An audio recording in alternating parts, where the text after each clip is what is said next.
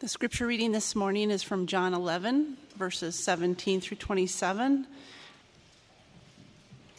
Now, when Jesus came, he found that Lazarus had already been in the tomb four days.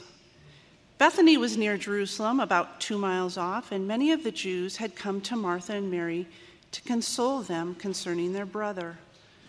So when Martha heard that Jesus was coming, she went and met him, but Mary remained seated in the house. Martha said to Jesus, Lord, if you had been here, my brother would not have died. But even now, I know that whatever you ask from God, God will give you. Jesus said to her, Your brother will rise again. Martha said to him, I know that he will rise again in the resurrection on the last day. Jesus said to her, I am the resurrection and the life. Whoever believes in me, though he die, yet shall he live. And everyone who lives and believes in me shall never die. Do you believe this? She said to him, Yes, Lord, I believe that you are the Christ, the Son of God, who is coming into the world. Let's pray for our time in the Word. Father, we thank you that you are the living God. We thank you that you are the God who spoke all things into being simply by the words of your power and by the force of your very being. We thank you, Father, that you are a just God who allowed death to enter into the world because of sin. And we thank you that you are a gracious God who sent your only begotten Son into the world so that whoever believes in him will not perish but have everlasting life. And we thank you for the power of the story that lies before us, Lord. This whole thing took place only over a few days, but it's a microcosm of what's true for every believer on this planet and throughout history. And so we pray, Father, that you would open up our eyes now. We pray that you would open our ears. We pray that you would open our hearts to receive what you have to say to us. We pray that you would minister your truth to us. We pray that you would minister your power to us. We pray that you would build faith in us, Lord, that we would look to you and believe that we would increase today in our ability to trust in you and to know that when you are ready, you will exercise your power in a final way and death will be no more. Please help us, Lord. Please come now and draw near to us and build our faith, even as you built the faith of these precious people in those days. We ask for this and we thank you for this in the mighty and merciful name of Jesus Christ. Amen. In obedience uh, to his Father, and by the grace of his Father, Jesus Christ escaped the deadly grasp of the Jewish leaders in Jerusalem and went out to the east, across the Jordan, back to the place where John the Baptist was baptizing at first, back to the place where he himself had been baptized by John. There, you may remember that people flocked to Jesus, and there they believed in Jesus, and there Jesus no doubt instructed them for a period of about three months. But when Jesus heard that his friend Lazarus had fallen ill, and when he heard that Lazarus' family wanted him to come back to Judea, to the town of Bethany, to be with the family and comfort the family, he took this as a sign, not from that family, but from his father, that it was indeed time to return to the promised land. It was indeed time to head back to Judea. It was indeed time to begin his direct march to the cross.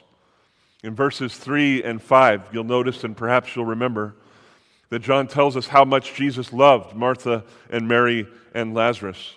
And John, I think, says that this is so because he wants us to know that everything Jesus is about to do is motivated by love. Some things Jesus is going to do in this story are not going to feel like love. For example, when the Lord heard that Lazarus was so ill, instead of r- rushing to the scene, he waited back where he was for two more days. We would have expected John to say, because the Lord loved this family so much, he dropped everything, he gathered resources, he gathered his disciples, and off they went. And he made it to Bethany as fast as he could. He healed Lazarus, he ministered to the family, everything turned out fine. Something like that, probably we would expect. But it said, because he loved them, he stayed behind. Because he loved them, if I can put it in these terms, he waited on the timing of his Father. So crucial, beloved. Everything Jesus does here is motivated by love love for people, love for his Father. Jesus assured his disciples there before he went to Bethany, that this story would not ultimately end in death, but that it was intended for the glory of God, in that he himself would be glorified in their sight. And having raised the issue of glorification through suffering, Jesus then masterfully, I think, exposed the weakness of his disciples' faith so that he could set this whole scene up. His, his entire purpose in chapter 11 is to build people's faith through the demonstration of his glory. Through the revelation of his being, he means to build their faith and he means to build our faith as well. In the first 17 verses of John 11, I just think the Lord masterfully set all that up, or the first 16 verses. I just think it was uh, a, a, amazing to watch how he so carefully set the scene, so to speak. His disciples were understandably reluctant to follow him to Judea because they knew that they, they would be facing death. There they would be facing the deadly plots of the Jews who tried not once or twice, but several times to come after Jesus and arrest him. And surely their intention in arresting him was to kill him. And at least twice they actually went to pick up stones and kill him right there on the spot. For the disciples, this was not a, a theoretical issue of following Jesus, uh, taking up their cross and following Jesus. You know, for them, their lives were literally on the line, and they were reluctant to go. But by faith, they decided to follow their master. And in two days' time, they arrived at the outskirts of the city of Bethany. There, they found that Lazarus had been in the tomb for four days, which means, of course, that Lazarus had been dead for four days. Now, the reason that this is so important is, as I said last week, there was a folklore among the Jewish people. This was not a biblical idea, but it was greatly believed in the society that a person's spirit would hover over their body for two or even three days after death so that in two or three days the spirit could return to the body, the body could be resuscitated, and the person could live. But Jews uh, universally believed that by the fourth day, a dead person was in fact dead. And so it's very important. John keeps pressing on this point. He was dead for four days. He was dead for four days. He, later, he'll refer to him as the man who died, and not just to Lazarus. He wants us to understand that Lazarus was dead, and he was really dead. This is very important, otherwise, the story doesn't work. The, the revelation of glory is not there if Lazarus was not, in fact, dead. Since Bethany was located on the eastern slopes of the Mount of Olives, only two miles away from Jerusalem, many Jews came to comfort Martha and Mary in their grief. The Greek word here for console means to come close to someone's side. It literally means to come right along the side of them and, and, and walk along with them, which is a beautiful picture of consolation. We're going to see later in this text that true consolation does more than provide a ministry of presence. However, I want to say here that true consolation does not do less than provide a ministry of presence. Sometimes when people are grieving, when they're hurting, when they have experienced a, a tragedy, like the untimely and unexpected death of a younger brother, they just need you to be there with them. They just need you to stand there with them. They just need you to cry with them. They just need you to listen to them. They just need you to, to be. So the ministry of presence is very important, and this particular word means that. The, the Jews just came alongside and they wept with those who wept. They cried out to the Lord with those who were nearly paralyzed by grief. Now, that many people came out to see this family is a subtle sign. To us, it's hard to catch, but to any Jew in that time, it would be a, an obvious sign that this family was well to do. So when you think of Martha and Mary and Lazarus, don't think of a poor family, think of a very wealthy family. And maybe later in, the, in our series on John, I'll talk a little bit about the function of Bethany in that whole part of the world. But Bethany was sort of a, a city where the elite of the country lived. And so these people were well to do. And, and that Martha, was the first to hear that Jesus came to town surely means that she was the oldest sister. There are other places where we see this as well. It's pretty certain that that was her position in the family. But the picture is this when the news came, Jesus is, is approaching Bethany, somehow that news got to Martha before it got to anybody else. Probably means she's the eldest sister. She wanted some time alone with Jesus, and so when she heard this news, she snuck out of the house.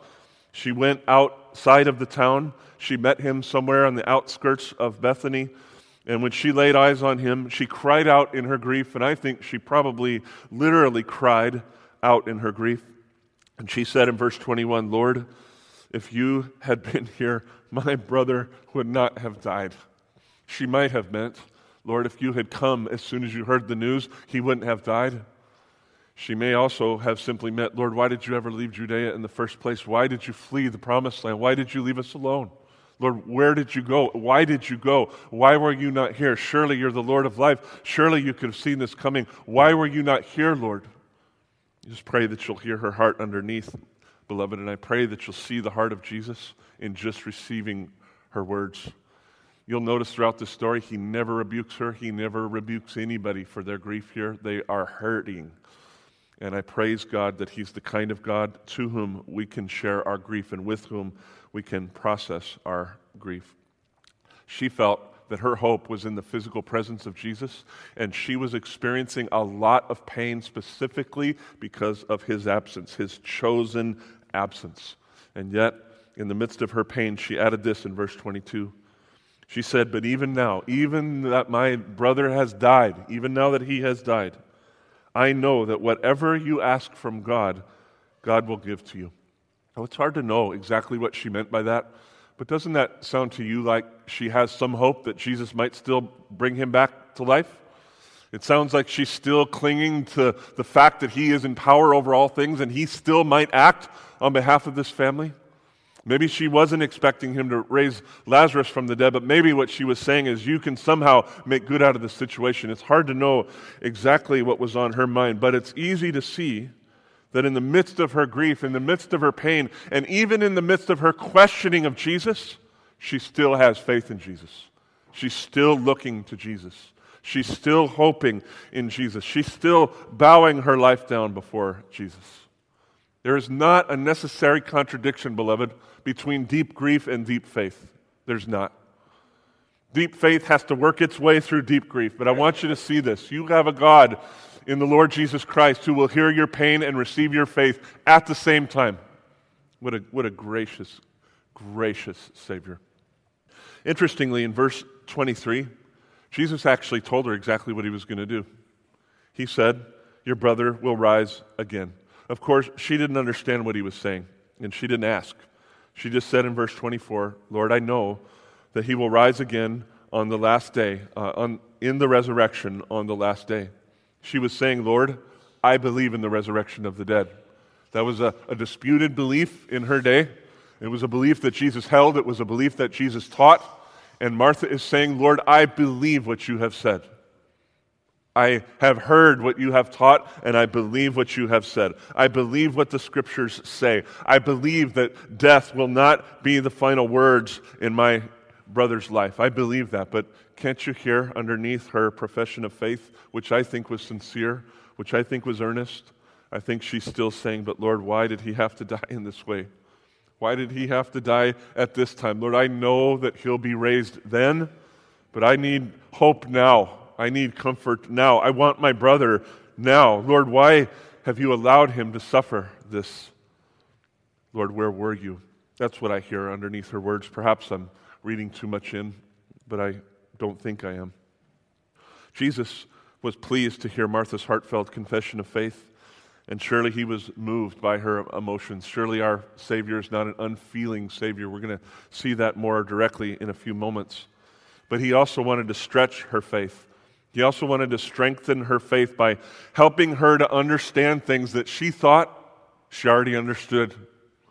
Now, that's real key right there, beloved. A lot of what's happening in this story is Jesus is bringing people into a place of belief with regard to things that they, to some extent, already believed.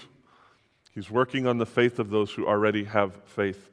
And so, with that in mind, he breathed out the fifth of the seven I am statements in the Gospel of John. And he said to Martha, I am the resurrection and the life. Now, most of you will remember that the names I am are not just random words. The words I am are not just random words. They're drawn from the sacred name of God revealed in the Old Testament, which is Yahweh, which is the Hebrew way of saying I am. It's a little bit difficult to translate it. It can be I was, I am, I will be, I will be what I am, I am what I will be any form of, the, of, of that verb for being is what this name means. He, he is life. I, I am. So when Jesus takes the words I am and applies them to himself, he is not just trying to help us understand a, a characteristic about him, he's actually making a claim to be God. And it's not hard to see in this case at all because he says, I am what? I am resurrection and I am life. Please note, he did not say, I grant resurrection. He did not say, I grant life. He said, I am resurrection. I am life after death. I am life conquering death. And I, in fact, am life itself. This is why he goes on to say, Whoever believes in me, though he die, yet shall he live. I am the resurrection. And everyone who lives and believes in me shall never die. It says more literally in the Greek, it says, shall never die forever. I am the life. Jesus did not, again, just perform things for people or give them the gift of life as though it's something outside of himself. He gave himself. And union with Christ is what causes people to live. Union with the author of life is what causes death to have to give way to life again. Jesus said, I am the resurrection and the life. Then look at verse 26. It is an absolutely crucial question in this text and in our lives as well. Do you believe this, Martha? Last week, we saw that the story of John 11 is about the exaltation of the glory of Christ for the upbuilding of faith.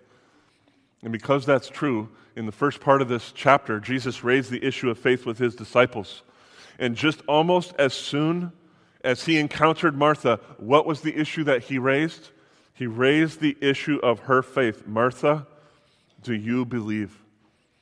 As I said, beloved, he is straining, striving, working to help his own believe. He's helping people who already have faith truly to have faith, to grow in faith, to increase in faith, to strengthen in faith. Martha's answer to his question is very striking in verse 27. She said to him, Yes, Lord, I do believe. What? I believe that you are the Christ. I believe that you are the Son of God. I believe that you are the one who is coming into the world. Like Andrew before her, Martha openly and gladly confessed that Jesus is the Christ. That was a miracle of God. She had eyes to see because God gave her eyes to see who Jesus really is. And like Nathanael before her, Martha gladly and openly and wholeheartedly confessed that Jesus is the Son of God, that he is the very progeny of the author of life. And again, she received this as a gift of revelation and of speech and of insight. And she said, in confession of many things Jesus taught, when he said in various ways, I am the one that the Father sent into the world, she embraces this and says, Yes, you are the one who God was sending. Surely she didn't understand the meaning of all these things, but beloved, we have to see this is a powerful, a very content packed, and I think passionate confession of faith. This is real. Martha believes.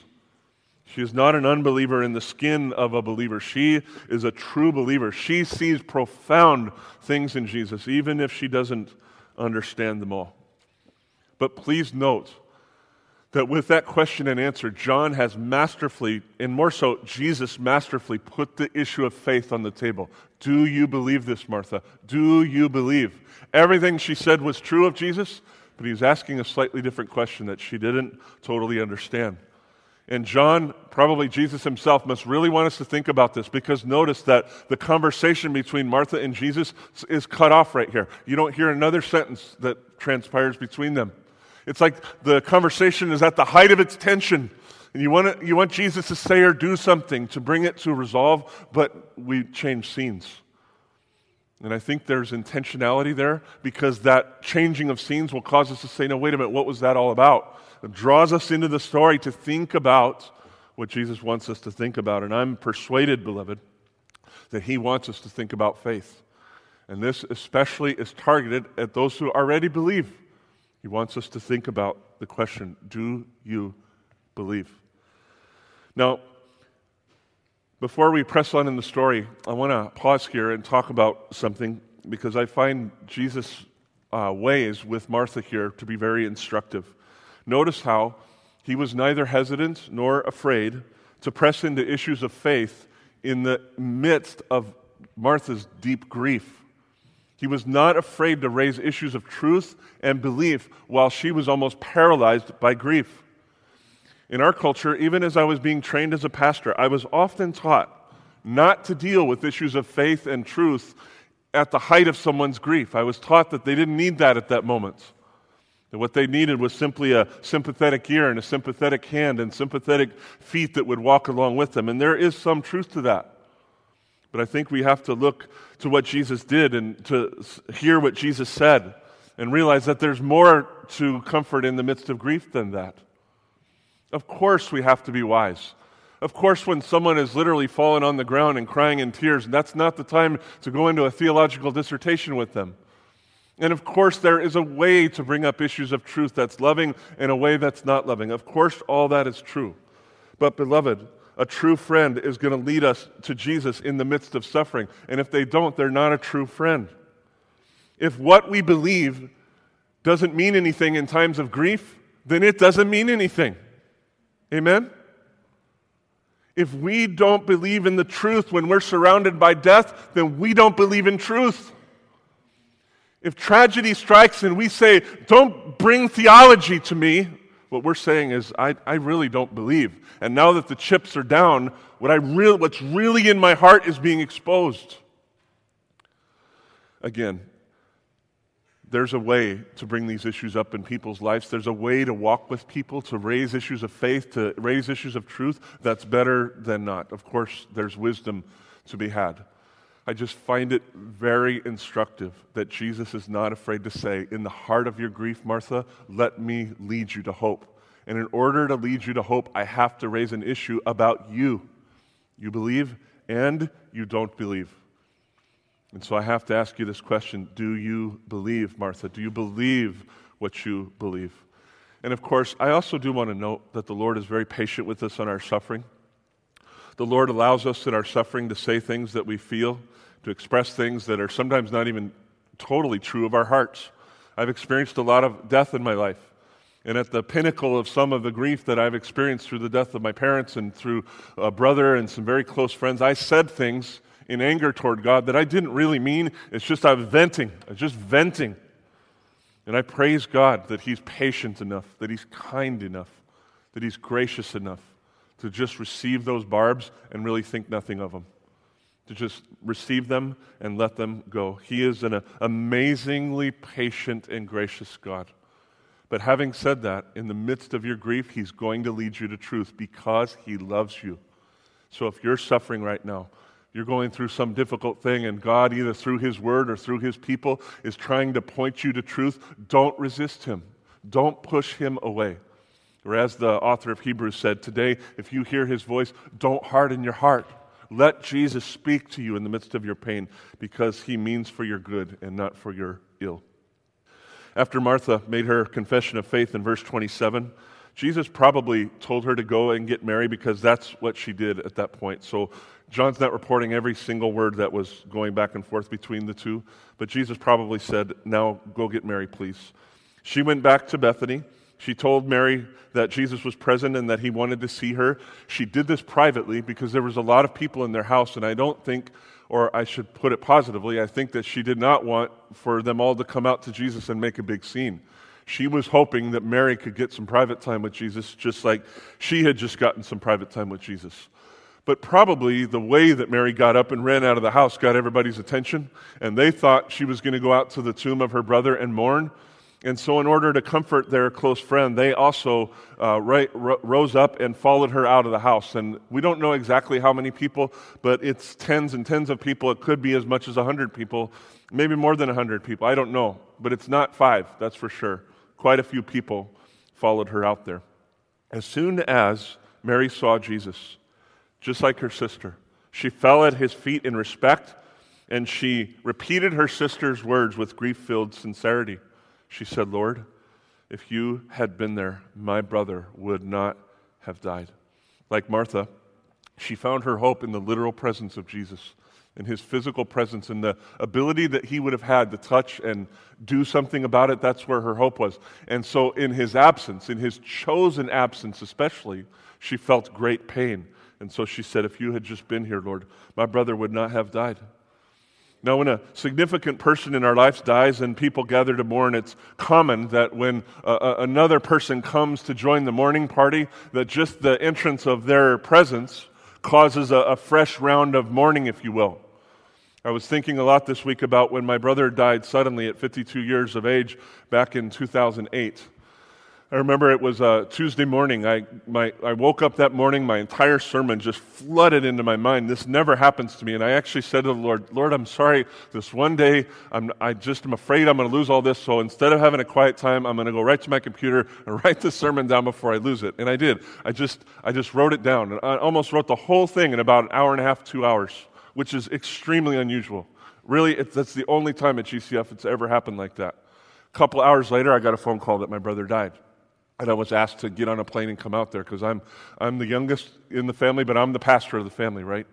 So I had to get on a plane and go out there. By the time I got there, not all, but most of our family had arrived. And so when I got to my sister's house and I walked in that door, the, the, the mourning over my brother had sort of subsided. But as soon as I caught their eyes and they caught my eyes, everybody just started weeping again. Everybody just started crying because it's a fresh experience of the pain, right? It's a fresh experience that here's our young brother, but our other brother's gone now. He's gone, and he's gone. He's not coming back. And there's fresh pain, and one starts crying, and another starts crying, and another starts crying. And I think this is what happened when Mary saw Jesus. As soon as she saw that extremely significant person in her life, she began to weep, and I would say probably even wail. We should not see this series of conversations as stoic conversations, is what I'm trying to say, beloved.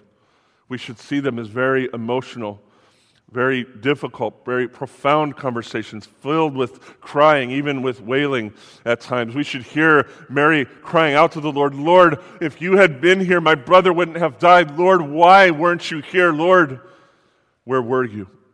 And again, I'm so touched at Jesus' kindness and his patience. He just receives her words he receives her tears. As if Mary's expressions were not moving enough, John tells us that all the Jews that were there also began to weep. And I've seen this happen before too.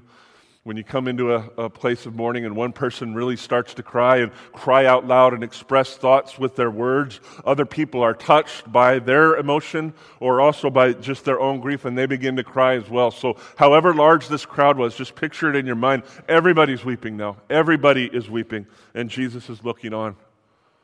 And when Jesus saw Mary's heart and when he saw the heart of her friends, the ESV says in verse 33 that he was deeply moved in his spirit and he was greatly troubled. Most English translations render that verse something like that. The New Living Testament actually gets this one right, or New Living Translation actually is much closer to the way the Greek reads here. They translate this uh, a deep anger welled up within Jesus, and he was deeply troubled. The main verb here for deeply moved means to be angry. It's used several other times in the scripture. It always means anger. A few times it means to be enraged, like overcome with a righteous anger. That's the word that's used here. He's not just moved in pity, he's feeling angry, a righteous anger. Some commentators feel that Jesus is upset because of Mary's lack of faith, Martha's lack of faith, and the Jews' lack of faith in the light of a difficult situation, but I really have a hard time thinking that that's true. I want to remind you that John repeatedly tells us how much Jesus loved these people. And I think everything he did was motivated by love. And I think that when he saw their weeping, the thing that he got angry at was death itself. The thing that he got angry at was suffering itself. Who knew the human condition better than Jesus? Who understood the causes of, of death and the consequences of sin more than Jesus. Nobody understood it more than Jesus. But here, he's hanging out with people who are, are, are, experiencing an untimely, tragic death of a younger brother who actually had faith in Jesus. And it's a sad situation. They're grieved to the depth of their hearts, and Jesus is angry at the whole thing. He's angry at death. He's angry at suffering. And as the God of life, he has come to strike a blow against it. He feels great passion in his heart. He feels greatly stirred in his heart, but he's not mad at them. He is compassionately standing with them. And I've tried to show you already, of course, he cares about their faith. Of course, he wants them to believe when the chips are down. When death is staring them in the face, now's the time for them to believe. Of course, he cares. But he cares about that compassionately. Never does he rebuke anybody in this story for unbelief. Keeps raising the issue of faith so that he can build faith. But, beloved, I think that deep, deep in his heart, what he is angry about is he's angry about the fact that sin and, and death even exist in the first place. Because he was determined to unveil his glory in the midst of this tragedy, he asked them a simple question. He said, Where have you laid Lazarus? Verse 34. And they simply answered, Lord, come and see. As they began to make their way to the tomb, Jesus was overcome with emotion and he burst out in tears. It says simply Jesus wept. But probably one commentator suggests that the best way to read this is that Jesus uh, began to weep. He, he, broke, he burst out in tears. For those Greek geeks among us, this is an inceptive aorist, they call it. It's a verb that means something started. I was thinking about this on the way to church this morning. I wonder why in our culture we say he broke down. he wasn't breaking down at all. An expression of emotion is not breaking down. An expression of emotion is giving vent to real emotions, real things, real pain, real anger, real resolve to do something about the situation. Jesus was weeping along with them, and Jesus was weeping because he knew that though they had to experience, that though he was about to do something about all this, they had to go through the deep pain of the process. He was weeping because he loved them, beloved. Our good shepherd is a compassionate shepherd. He's so compassionate.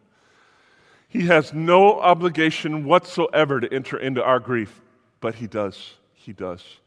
He's a father that, in a way, gets down on his knees, looks us straight in the eyes, and cries with us, and grieves with us, and suffers with us. He is a great, good shepherd. On seeing the tears of Jesus, the Jews noticed, you'll see in verse 37 in there somewhere, they noticed how much he loved Lazarus, but they also wondered out loud. They said, Could not he who opened the eyes of the blind man also have kept this man from dying? Could he have not stopped this?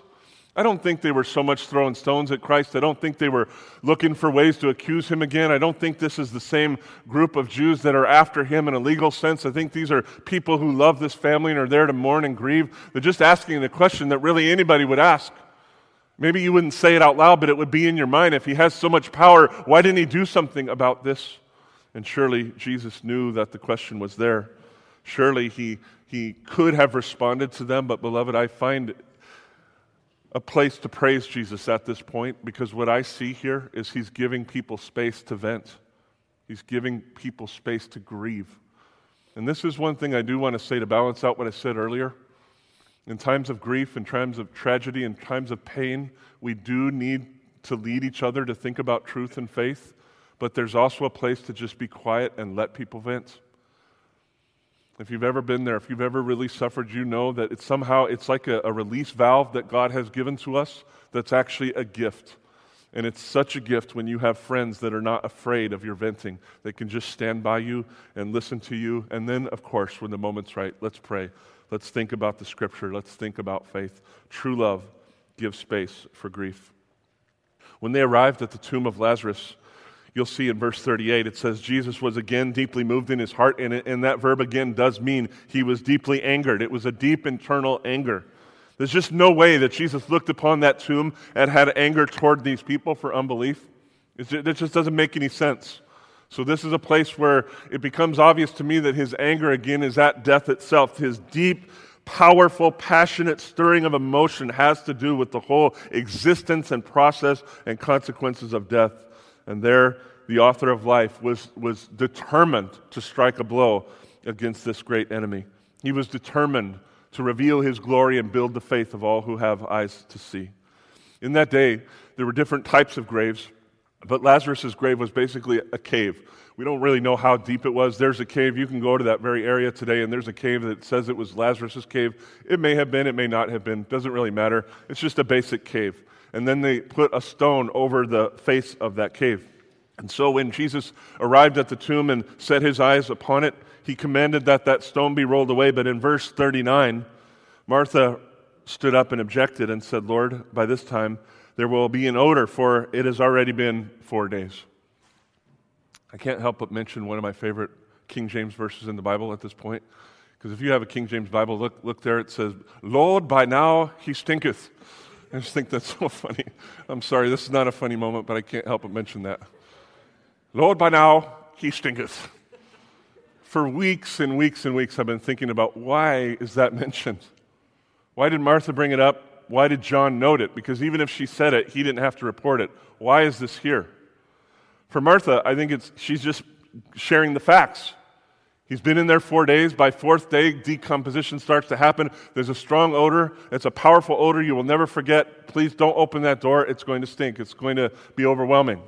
For John, I think, again, as I said earlier, he wants us to know that Lazarus was dead and that everybody in that area knew this guy is dead and he's really dead. He, there's no hope of resuscitation. He's already decomposing. John wants to establish the fact the man is not living. Now, as for why bodies emit such a foul odor when they decay, I'm sure that scientists among us could give us descriptions, but God could have made it a different way. Death did not literally have to stink, but it does. It stinks powerfully. I was a police chaplain for four years in Northern California, and I went on many death calls. Two or three of those times over the four years, the bodies had been there for a while. And I'm, just going to tell you, when you smell that smell, you will be overwhelmed with it. A lot of people can't handle, can't keep their stomachs when they smell it, and you will never forget that smell. It is a powerful, overwhelming smell that gets blazed into your memory. Why is that? I think God gave us a gracious sensory sign of the horror of death. I think that's why death stinks so bad, because emotionally and spiritually, death stinks. It's horrible. Death is horrible. It's horrible. Not long ago, a brother in our very midst went to be with the Lord several years ago. And I praise God for him. I praise God that he's happy in the presence of Jesus, but his death was horrible was horrible. Death in itself is not good. Jesus will make good come out of death, but death itself is horribly odorous. It's not good. And God, I think, has given us a gracious sign of how horrible it is so that we'll walk away from the things that cause death. Despite Martha's understandable objection, Jesus graciously asked her in verse 40 Did I not tell you, Martha, that if you believed, you would see the glory of God? Please notice that in the heat of such powerful emotions and of uncertainty, Jesus again boldly raised the issue of faith in the life of Martha, now in the hearing of everybody. Now he's uh, craftily, I mean, wisely is what I mean by that. He's in a skillful way raising the issue of faith for everybody there. Neither Martha nor the disciples nor the others that were standing there could have learned the kind of thing that he was about to teach them by reading a book, even by reading the Bible. You couldn't take a class on faith that would teach you what they were about to learn. They had to go through the experience of tragedy and then witness with their eyes the God of life overcoming tragedy. And so Jesus again says, Did I not tell you? Did I not tell you? That if you only believed, if you'd only exercise faith, you would see the manifestation of the glory of God. Did I not say this to you, Martha? Now, if you're an astute reader, you'll look back up earlier in the story and say, but Jesus never said that to Martha, so what's he talking about? In fact, his words here are more reminiscent of what he said to the disciples in verse 4, I believe it is. But remember that John didn't record every single sentence that went back and forth between Martha and Jesus. And so I think probably Jesus did reiterate to Martha the things he had said to his disciples. He did bring up to her the issue of glory and the issue of faith. And now that they're there, now that they're at the tomb, he wants to rise, raise the issue again because he's about to bring it all home. Now, next week, we're going to see that many unbelievers came to believe through the act of grace and power that Jesus is about to perform. But for now, I want us to understand again that he is ministering to people who already have faith.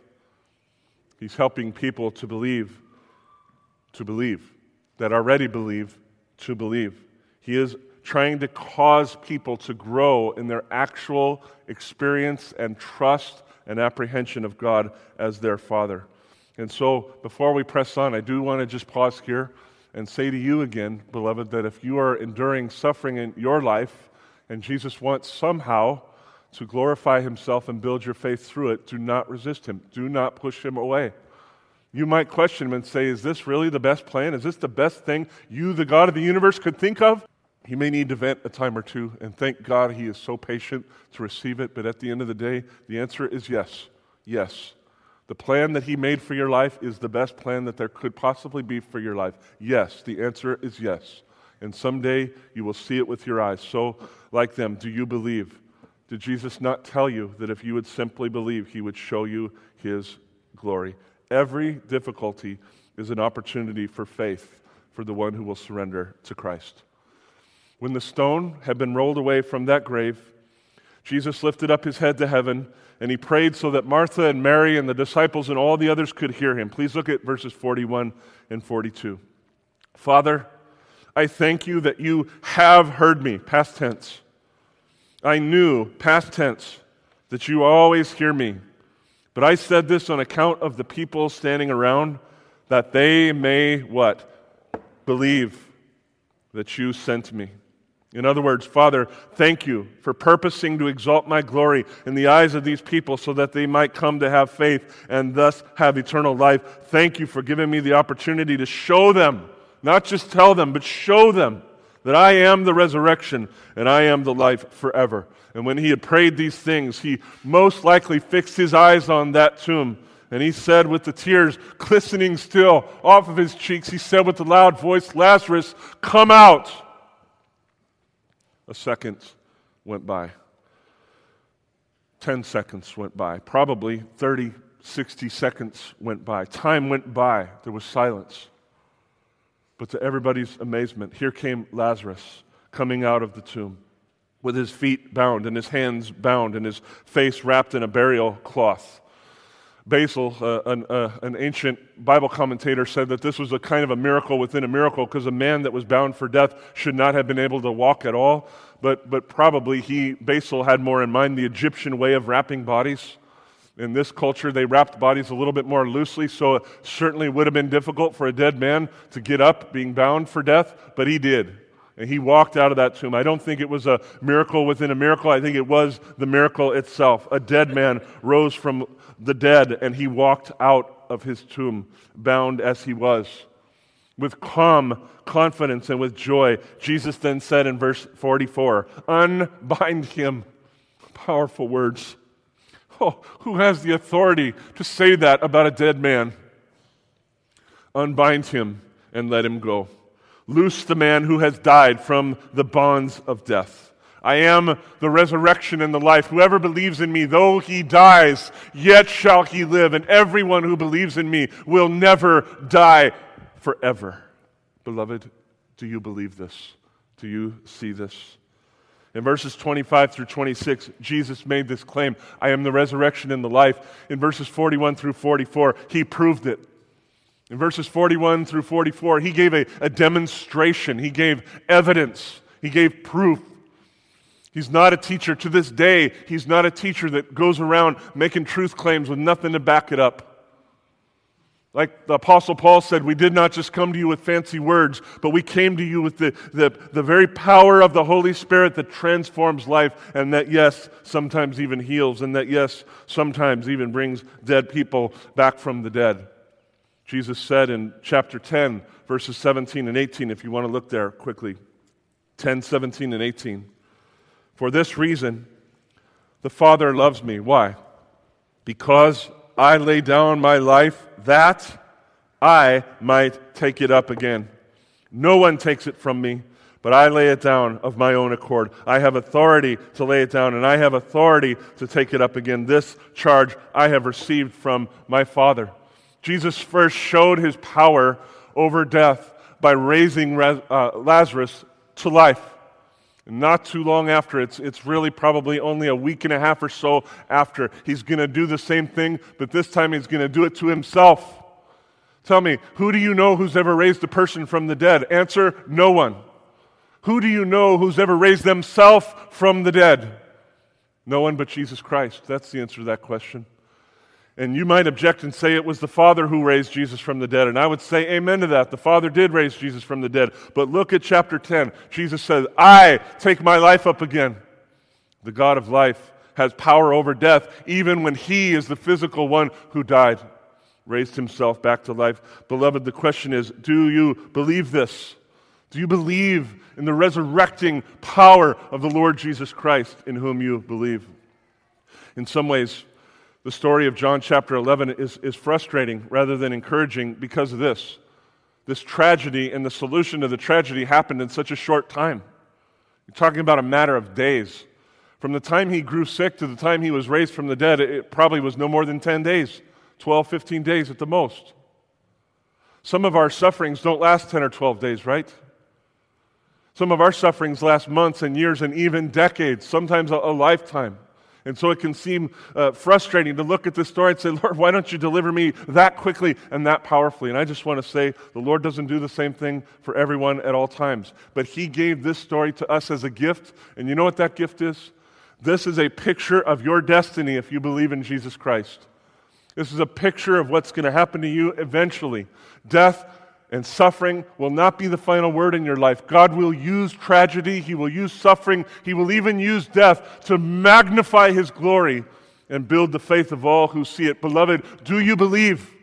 In the midst of your difficulty and suffering, do you believe? Do you see Jesus as your resurrection and as your life? That's the question.